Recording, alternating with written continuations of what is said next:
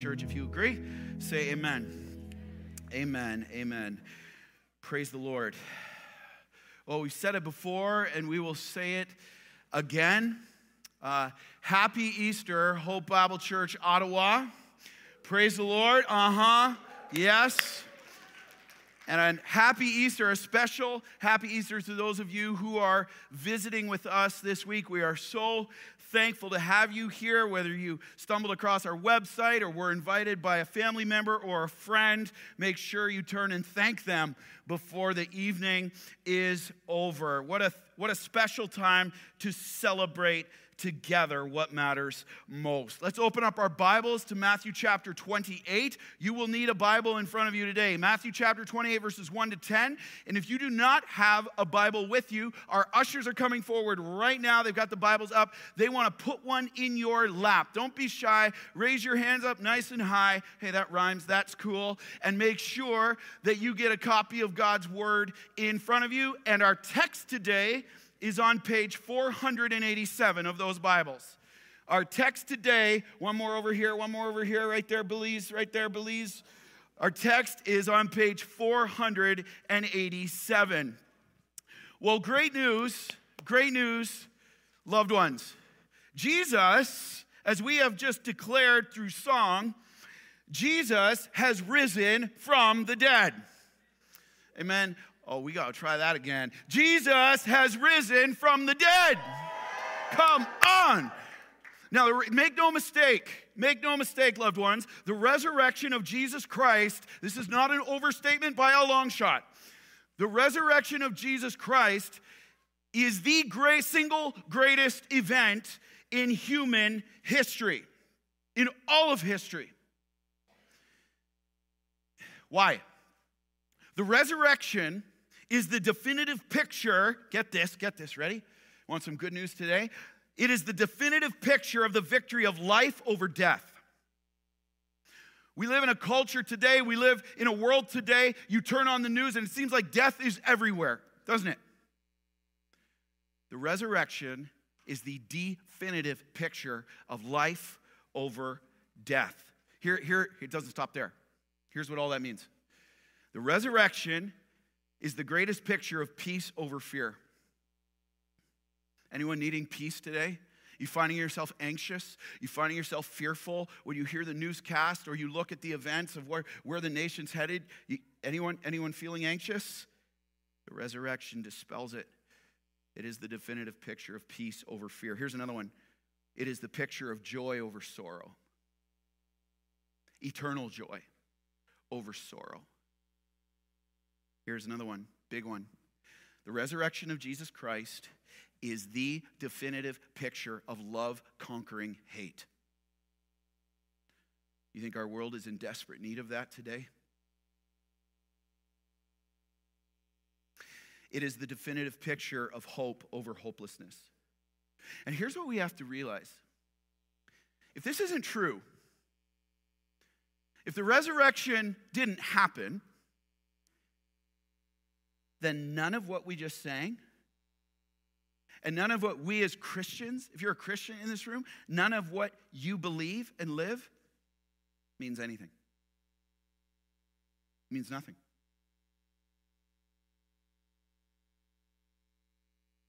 Without the resurrection, there is no Christianity. Doesn't exist. And you say, that's a pretty big statement. Can you back it up? Yeah, of course from God's word. 1 Corinthians chapter 15 verse 14. The apostle Paul under the inspiration of the Lord himself, the Holy Spirit says this, "And if Christ, that is Jesus, has not been raised, then our preaching, what I'm doing right now, our preaching is in vain and your faith is in vain." You know what that the Greek word for that word vain means? It means empty. Your preaching's empty and your faith is completely empty. It also means worthless. It's worthless if the resurrection never happened. It's foolish. But here's the other side of that. If it is true, if it is true, here's what this means. Then everything, not, not an overstatement, eyes up here, then everything in your life and mine, every, literally everything, depends on how you respond to it. It's true. And herein lies the problem you and I face. Here's why this truth is so important, loved ones. Because you and I wrestle with a problem, and it is this unbelief. It is the sin of unbelief where we struggle, or maybe some of us here today just refuse to believe the truth of the resurrection, the truth of Jesus rising from the grave and conquering death. And, and, and we refuse, even if we believe that, so often as Christians, we can refuse to live in the power and freedom and forgiveness and peace and love and joy and strength and hope and life that Jesus offers us through it. A life of resurrection power. And here's the result of our unbelief. You don't have to look far, just look around. You'll see it. Here's the result of unbelief. Ready? A culture, a life gripped in fear, gripped by fear. Fear of the unknown, fear of man, fear of what will happen if this recession happens, what will happen here. Here's another one. The result of our unbelief in the resurrection is it leads us to a life of anxiety. Maybe you're here and you're struggling in the grip of anxiety. Maybe you couldn't sleep last night because of those anxious thoughts. And no matter what you try to do, no matter what substance you try to use, those never go away. Here's another result of our unbelief in the resurrection and unbelief in Jesus Christ a life filled with anger and confusion. Think our world's confused right now? Mm-hmm. Brokenness, sorrow, and hopelessness. And today, if you're here and you are a follower of Jesus Christ, you have repented of your sin and confessed him as Lord, here's what this means for you. Maybe you're here battling un- your unbelief in His power and His promises for you, in the hope that you have in Him and the life that you have in Him that He's promised. Maybe you're struggling with that today. Glad you're here. Praise the Lord. Or maybe you're here and you've never made that decision to follow Christ, but you're searching. You're like, I want to know the truth. I want to know if this is actually true. If, if this can be trusted, the authority of the Word of God. If Jesus Christ can be trusted. I want to know the truth. If that's you, I'm so thankful you're here. Praise the Lord. Maybe you're here and you're skeptical about this whole thing. You're like, you guys are crazy. You're jumping around singing, fist pumping, singing at the top of your lungs. You believe an ancient book, really, is your authority? Maybe you're here and you're skeptical. Yeah, I don't think so. I can't believe that. You don't. Maybe you're here and you've heard the truth of God's word at Easter again and again and again, and yet you've never come to true saving faith. You're like, mm, yeah, I heard the truth of Jesus before. Or maybe you're here and you're like, I believe that's true, but I'm afraid of what it's going to mean if I follow him.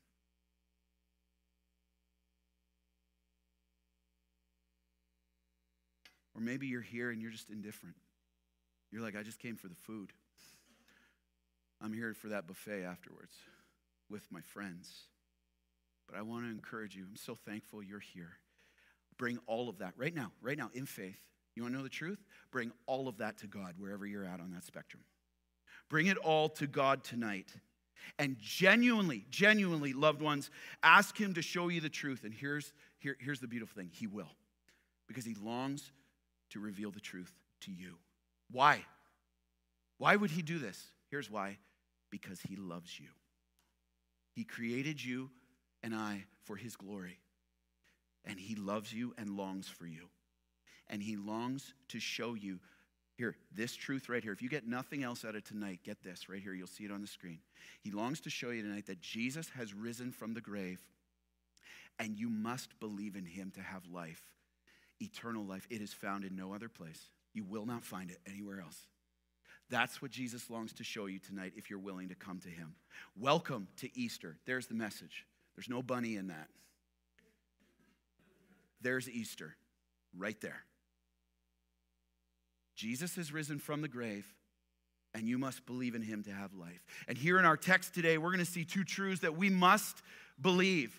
If we are to know the truth of the resurrection of Jesus and have life in his name. You ready to go, loved ones? All right, Matthew chapter 28, verse 1 to 10. We're going to stand to honor the authority of God's word and we're going to read it together. Kids, make sure you're standing. Read this nice and loud. Matthew chapter 28, verses 1 to 10. Let's go. The resurrection.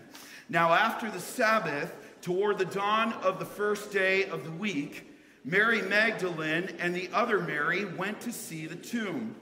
And behold, there was a great earthquake, for an angel of the Lord descended from heaven and came and rolled back the stone and sat on it. His appearance was like lightning, and his clothing white as snow.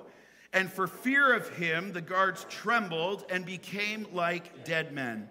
But the angel said to the woman, Do not be afraid for I know that you seek Jesus who was crucified. He is not here, for he has risen as he said. Come, see the place where he lay. Then go quickly and tell his disciples that he has risen from the dead. And behold, he is going before you to Galilee. There you will see him. See, I have told you. So they departed quickly from the tomb with fear and great joy and ran to tell his disciples.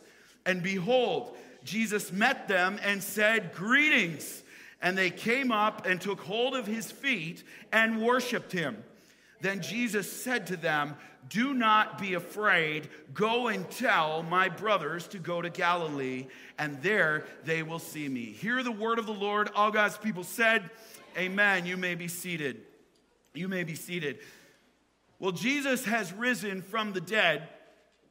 And what we see right here from these beautiful 10 verses is this the truth of the resurrection has been revealed.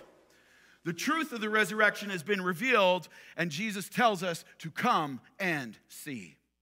Come and see for yourself. The evidence for the resurrection is clear. I'll say it again.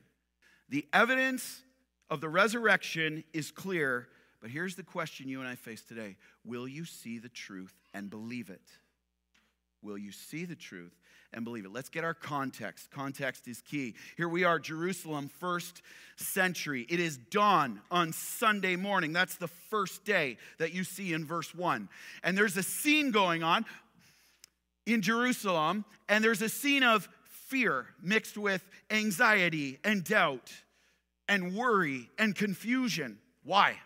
Why all of this going on? Because three days earlier, on Friday, the day before the Sabbath day,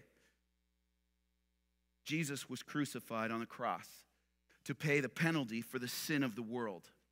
And Jesus died and he was buried. And here's the truth He has been in the grave for three days. And so here's what people are asking Can he be trusted?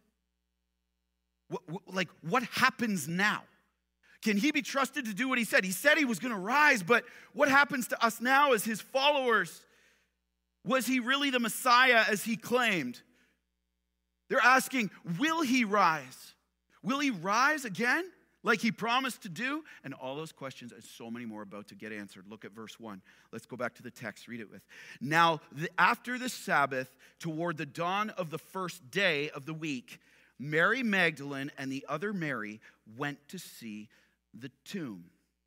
All right, so here we are, Sunday morning at dawn, and there's two of Jesus's, get this, this is going to be key, two of Jesus's closest followers, Mary Magdalene and the other Mary, who is the Mary of James the Less, one of Jesus's disciples.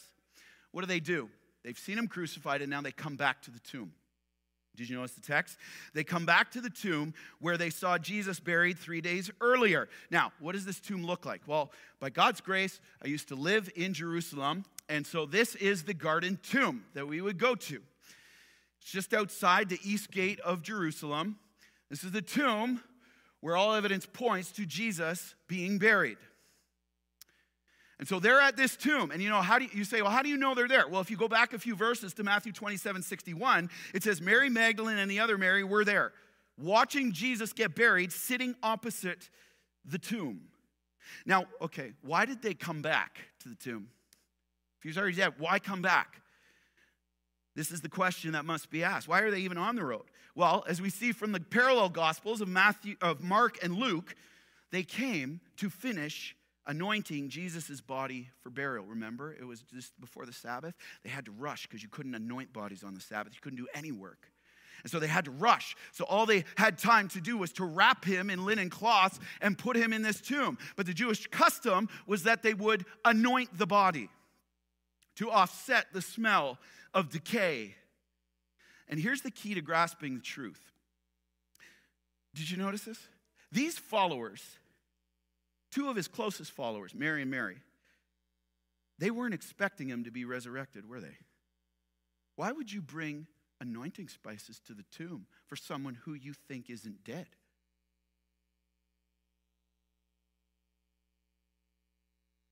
I mean, these were two of his closest followers. They weren't expecting him. And, and rightly so. I mean, they saw him crucified three days earlier. They were literally at the cross as spikes are being driven into his hands and a spear is being thrust into his side. They're watching him get whipped and beaten, taking on the sin of the world. Then they saw him hung up on that cross and then get taken down his body get wrapped in burial cloth. They saw him get laid in that tomb right there that you see.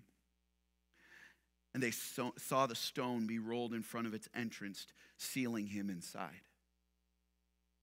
And as such, here's what we need to see, loved ones. First thing, it's clear that by them bringing anointing spices, they were not expecting Jesus to be raised from the dead. So, what does this mean? Well, there's a theory out there that the disciples had this conspiracy. They used to try to disprove the resurrection by saying it's a conspiracy, it's a corpse heist. It was the disciples who took the, tomb, the body out of the tomb so that everyone would believe that Jesus raised from the dead. Well, here you see right here, they can't do that. They think he's dead. There's no heist, there's no conspiracy going on to move the body. They're not coming with work gloves to move the tomb away, they're coming with anointing spices. They would have known if there was a conspiracy. And then they get to the tomb. Watch this. This is incredible. You ready? Kids, you ready? Ready? Watch this. They see the evidence of the truth of the resurrection revealed in two ways. Watch this. Number one, they see it through a demonstration of power. Go back to the text, verses 2 to 4. Watch this. They're at the tomb. And behold, there was a great earthquake. Now, the Greek word for great there means megas. That means it's not a little tremor. Megas, earthquake. For an angel, watch this. For an angel of the Lord, what caused the earthquake? For an angel of the Lord descended from heaven and came and rolled back the stone, and he sat on it. Awesome. His appearance was like lightning, and his clothing white as snow. And for fear of him, the guards, that is the Roman guards, trembled and became like dead men. See, notice this. When the women arrive at the tomb, in all their grief and all their sorrow, with all these anointing spices, because they believe he's dead, God gives, notice we did, supernatural authentication of the truth of Jesus' resurrection through causing what? A great megas earthquake and then sending an angel as his messenger to roll the stone away. Now, did you see the description of the angel? You may think, well, a little angel. We're not talking about little cherubs with like, you know, yellow curly hair and little cute toes that are always curled and fluffy cheeks and little wings on the back with an arrow they're ready to shoot. You see on Hallmark cards, no offense to Hallmark. That's not the angels we're talking about. Look how the angel's described. Verse 3. Go back to the book. His appearance was like lightning. Awesome.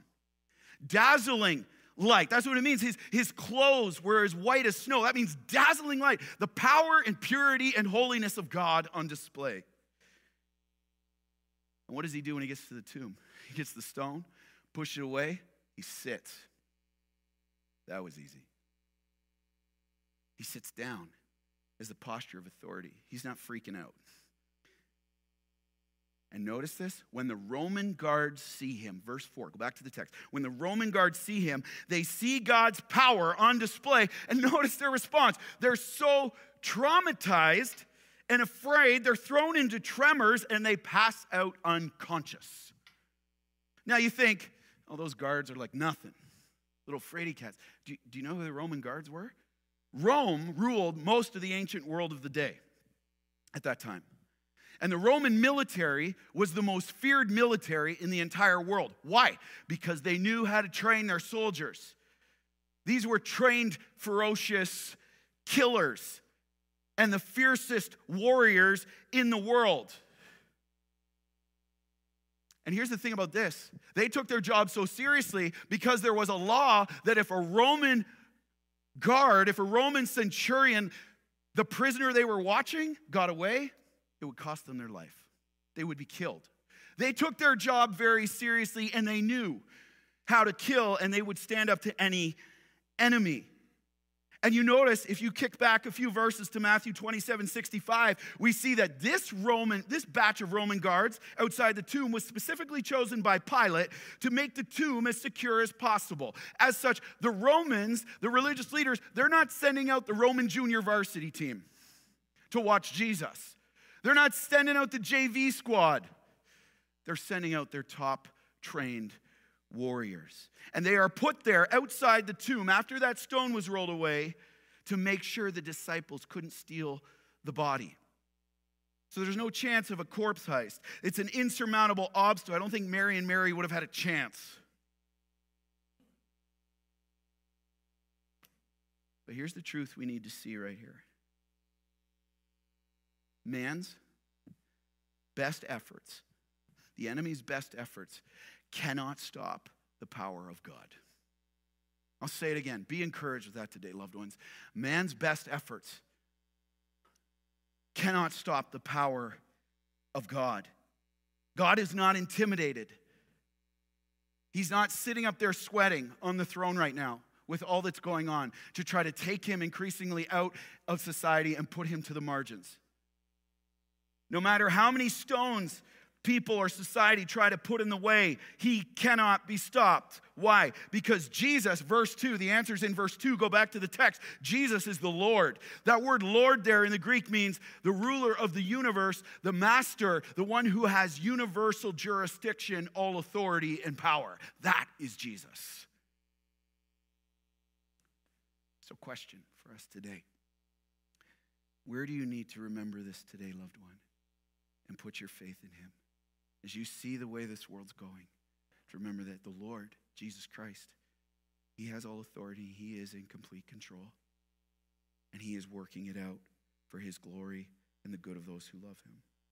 See, I want to encourage you that no matter what is happening in this world, we may not understand why things are happening. And there's a lot of devastation in this world, isn't there, loved ones?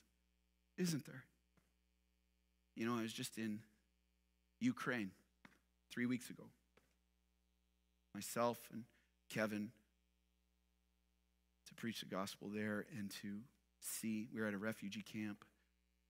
And it just breaks your heart, the devastation that's going on. And we can begin to doubt sometimes, can't we? Like, Lord, what are you doing? I don't see, what, what is going on? It just seems chaotic. Are you really the Lord over all? And this is things Kevin and I are still working through on a whole number of levels. We're not doubting God's authority here, but when you don't understand, it's tough, isn't it? When you can't see the way through. But I want, I want to encourage you with this of what it means that Jesus is the Lord. Yeah, we were over there in that refugee camp. And we went into Izmail, Ukraine. And you know what we saw? Yeah, there was devastation. Lots of it. And sorrow and pain. But I also can tell you this we saw a demonstration of God's power. Because you know what? In spite of all the wreckage and the hurt and the death, we're seeing sorrow overcome with joy in the Lord Jesus Christ. We are seeing despair conquered through the hope of Jesus Christ. We are seeing fear overcome by faith in Jesus Christ. We are seeing anxiety overcome with the peace of Jesus Christ, and the sorrow overcome with the comfort of Jesus Christ, and hatred overcome by the love of Jesus Christ. in the midst of all of it, Jesus is still building his church and saving and drawing people to himself. And so we may not see it all, but he's not stopped. He will not be stopped. He always has the final say.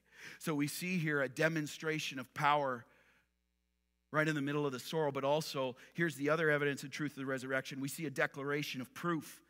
A declaration of proof. Go back to the text, verse 5 to 7. But the angel said to the women, so they're obviously in shock. You would be, I would be. The angel says to the women, Do not be afraid, for I know that you seek Jesus who was crucified. He is not here, for he has risen, as he said. Come, see the place where he lay. Then go quickly and tell his disciples that he is risen from the dead. And behold, he is going before you to Galilee, and there you will see him. Notice the promise there you're going to see him. See, I have told you. See, the angel speaks to the women and tells them that they don't need to fear because even though Jesus was crucified, notice it says he was crucified. There's another theory used to disprove the resurrection that says, well, Jesus just passed out. And then after a few hours, he got up and he was gone. Notice the authority of God. Jesus was crucified. The Romans knew how to kill people, a spear was thrust in his side to prove it. He was crucified. Eh, but the angel says he's no longer dead in the tomb. He's risen just as he said, just as he promised he would. You say, where did he make that promise? Matthew 20, verses 17 to 19 is one place. And then the angel, I love this, he gives them an invitation to come and see where he had laid. Okay, watch this. Stone gets rolled away. Go ahead. There's the tomb, there's the outside of the tomb, right? He gives them this invitation to come and see where he had laid. And now here's the inside of the tomb. Your pictures here. So you can see they've barred off where they would lie the, the bodies in the tomb. They have barred that off. They don't want graffiti and things like that. This is the inside of Jesus' tomb. And that's where they would have laid his body. And there's actually room for two people in that tomb. And so this is what they're seeing. He says, Come and see the place where he had laid. And it just, you notice this? You have the question? Ask the question. God's big enough to handle your questions. Ask the question.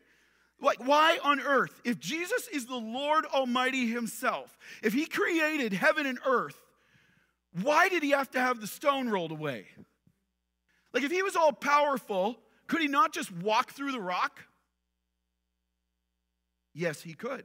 And if you keep reading in the Gospel of John, chapters 20 and 21, you'll see He was walking through walls after the resurrection.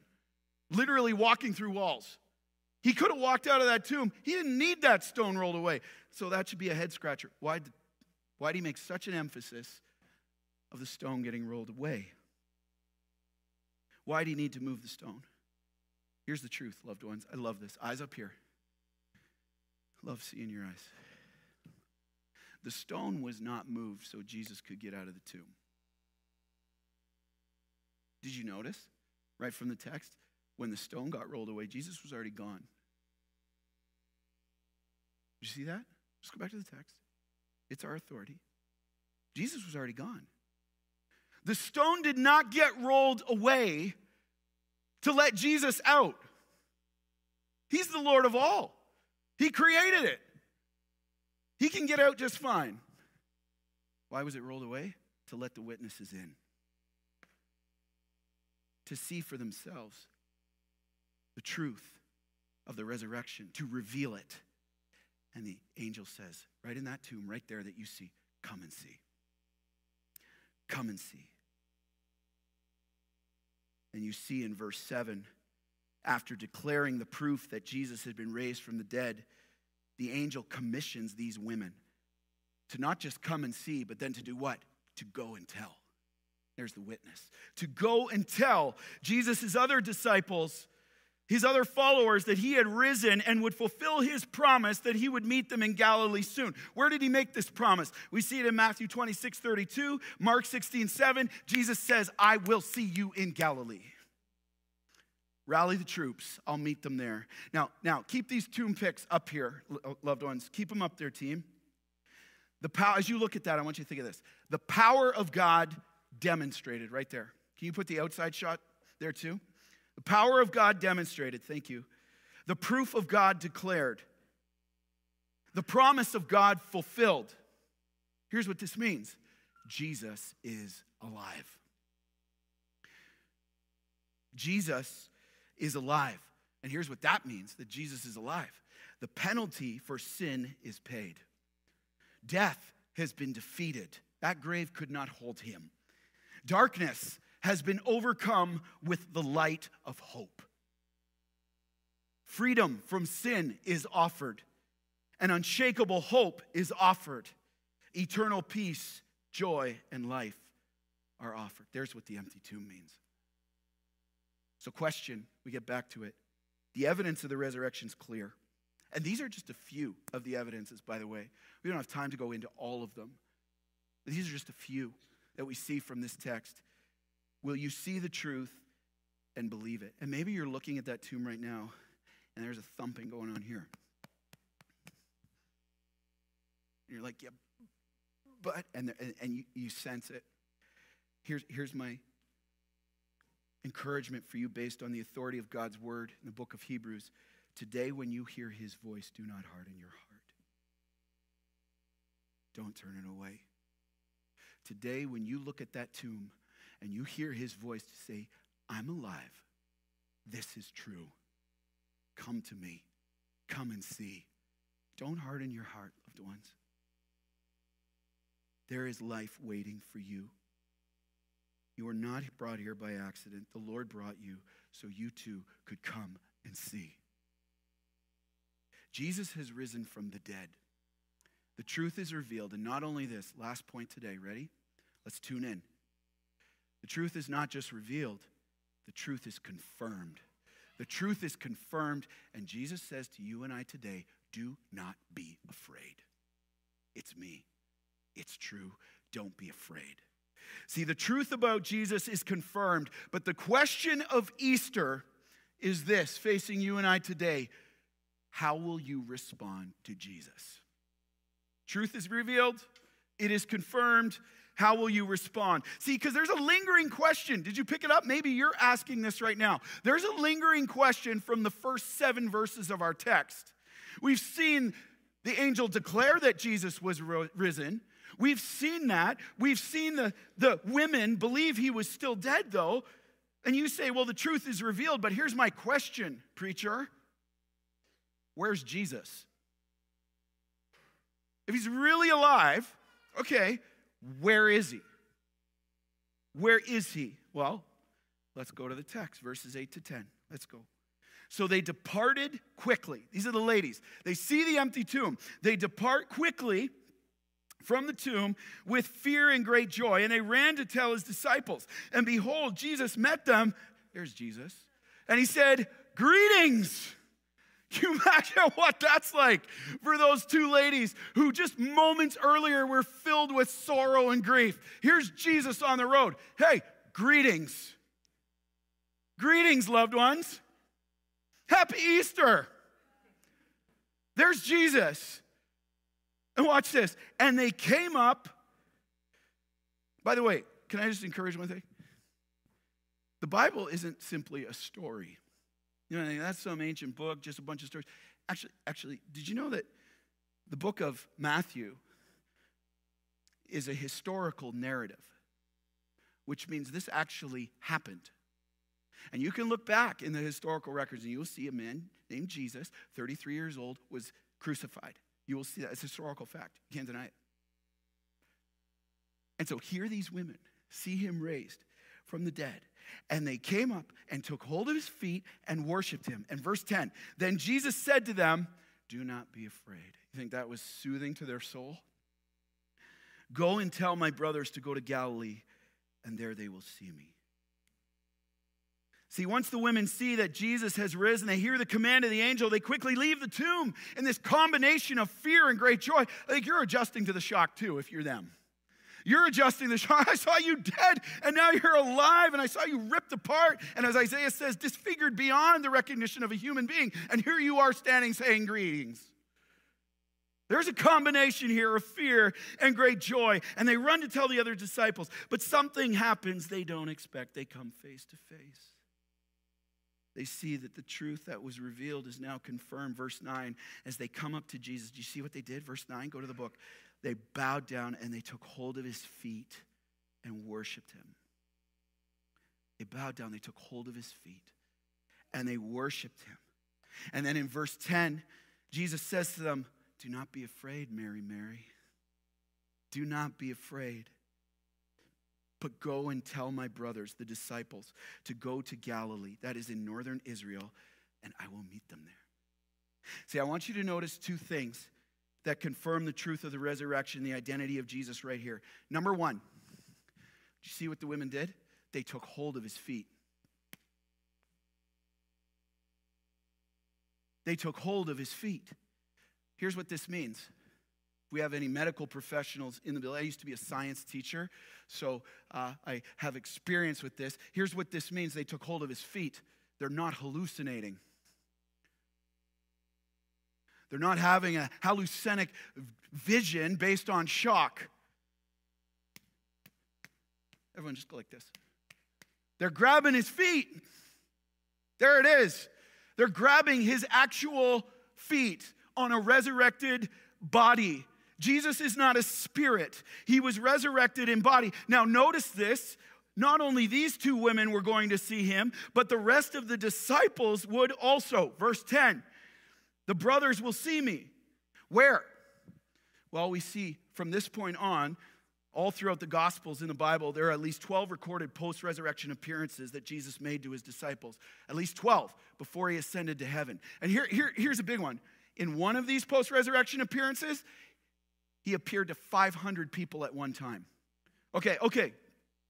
Hold on a second. We got a decision to make based on this truth. 500 people at the same time, in the same place, had the same hallucination. That's one option. All 500 people were hallucinating with the same vision at the same time in the same place. Or we could go with what the Bible says and see that Jesus rose from the grave like he said.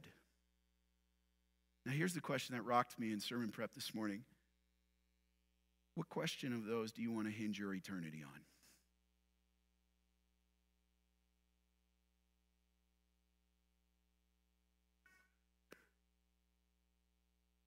What question do you want to hinge your eternity on? 500 hallucinations or one resurrected Savior? And notice what else they do. They grab his feet, and then what do they do? They worship him. And notice what he does. He doesn't reject it, he receives their worship. What does that mean? That he's the Lord. That they're declaring him to be one Lord, one Savior, Jesus Christ. And right here, loved ones, we see this life changing, life giving truth. You'll see it on the screen. Check this out. Death, here's what this means they grab his feet, they worship. Here's what it means death is swallowed up in victory. Oh, death, where is your victory? Oh, death, where is your sting? The sting of death is sin. But thanks be to God who gives us the victory through our Lord Jesus Christ. Amen?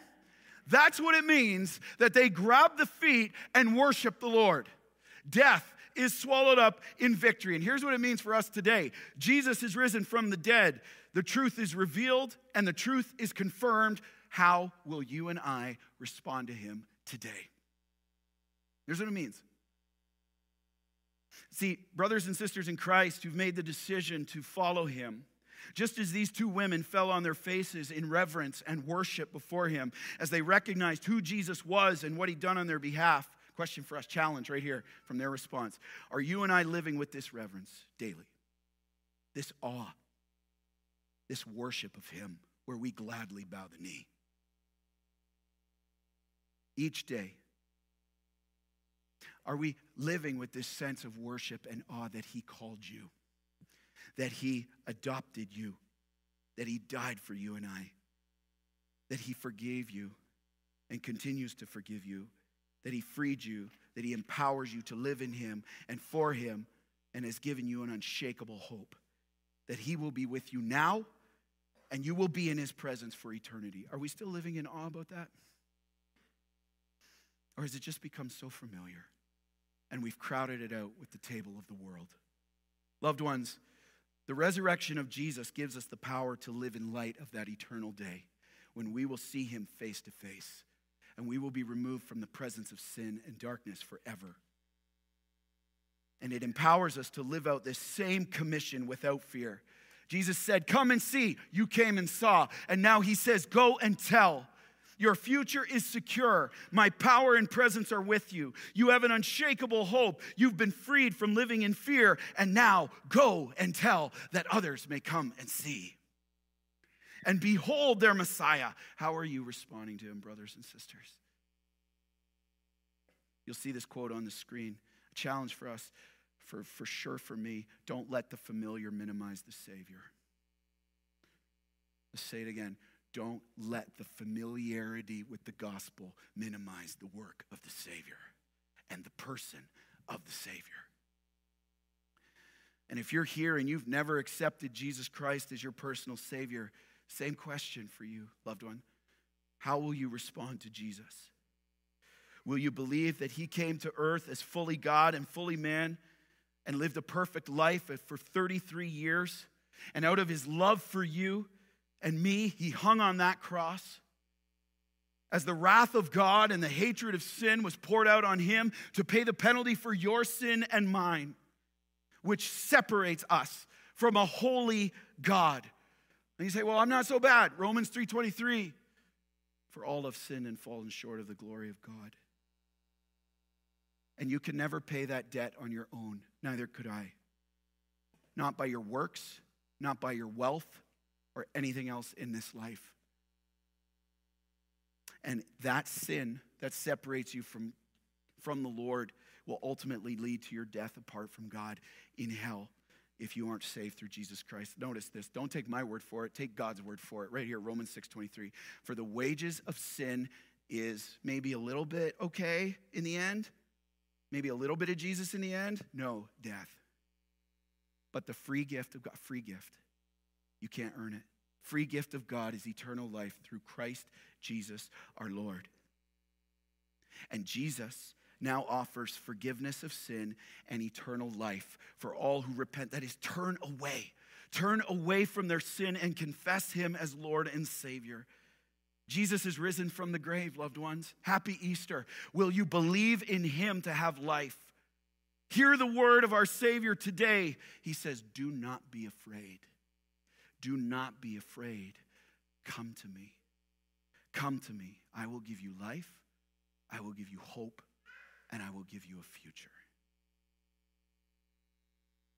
Let's bow our heads in prayer. And if you're here and that's you, and you've never trusted Christ as your Savior, I want to give you an opportunity for that right now in this place. You don't have to work your way into this. You can make that decision right now to follow Christ. It's between you and Him. Don't worry about what anyone else is doing. All the heads are bowed. This is between you and the Lord. You have seen the truth revealed and confirmed, and now it's decision time. And so, if you're like, Yes, I see the truth, I want to surrender my life to the Lord, I'm done putting my hope in myself or this world, it leads to nothing, nothing but death. I want Jesus, then pray this with me. It's not about the words, it's about the posture of your heart right now, saying, Lord, I need you. Pray with me. Believers, be in prayer all over this place.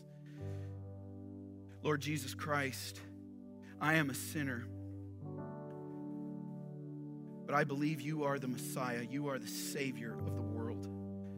There is no other name by which I can be saved. I see the truth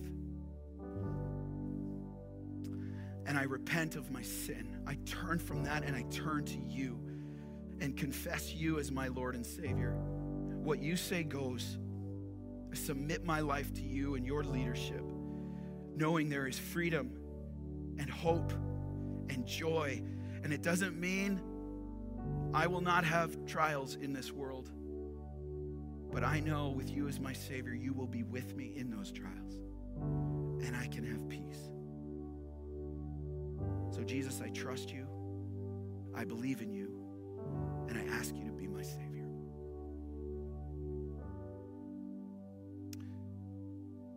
Lord, I pray all over this place right now as your Spirit is at work. I pray you would lead us to respond, not just hear the word, but believe it and respond faithfully to it. As we sing, as we leave from here, if you're here and you've just made that decision to follow Christ, we want to pray with you. We want to celebrate with you. So make sure you come on up after. Tell us, tell myself, one of our elders. We want to encourage you or tell the people that brought you. That would be a great gift to them. All right? Our living hope, Jesus Christ. Loved ones, will you stand and respond?